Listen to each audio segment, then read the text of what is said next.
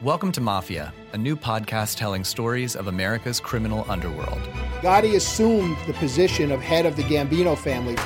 And using the name Donnie Brasco, I was able to infiltrate the uh, Bonanno uh, crime family in New York City.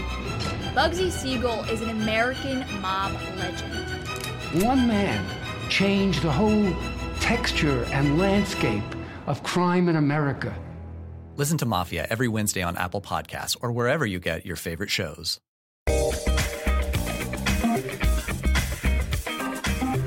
A bold, powerful, and moving version of Jesus' betrayal and crucifixion, Jesus Christ Superstar is characterized by soaring vocals. With no spoken dialogue, it's all sung, it's set to wow audiences anew, just like it did 50 years ago, or close enough to, when composer Andrew Lloyd Webber and lyricist Tim Rice got together. It debuted on Broadway in 1971, with a West End run the following year. Zoy Frangos as the vitriolic Judas Iscariot makes a huge statement as he kicks off the show, setting the tone for what follows. Alinta Chidzey's golden voice with angelic purity bedazzles as Mary Magdalene. How supremely talented she is. Rob Mills continues to grow as a musical performer and leading man. He brings the necessary combination of vulnerability, doubt, leadership, and acceptance of his fate to his representation of the King of the Jews. His second act solo is one of the many highlights.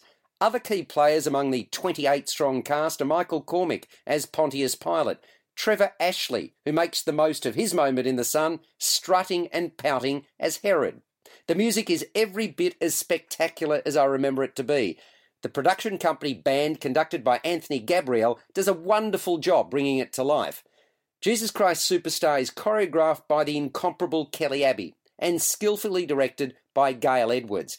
The latter has held major productions of the show on London's West End, where it was nominated for an Olivier Award, and on Broadway, where a Tony Award nomination beckoned.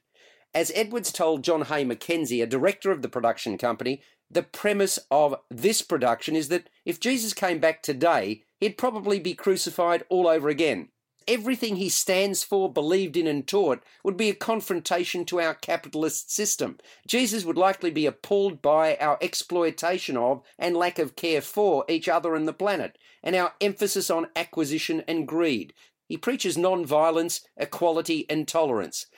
The industrial set, scaffolding extended to three levels, two of which house the orchestra at stage left, complete with large lit up cross, is perfectly suited to the material presented. The set designer is Dan Potra. It's complemented by the lighting design of Trent Suidgeest that often manages to cage performers in streams of bright light as they take to the stage. Jesus Christ Superstar is dynamic and memorable, a triumph of showmanship and stagecraft. It's on at the State Theatre, Arts Centre Melbourne until the 13th of August. Subscribe to the full podcast at Audioboom, Stitcher, and iTunes, or your favourite podcast distributor. This has been another quality podcast production from Bytes.com. Welcome to Mafia, a new podcast telling stories of America's criminal underworld.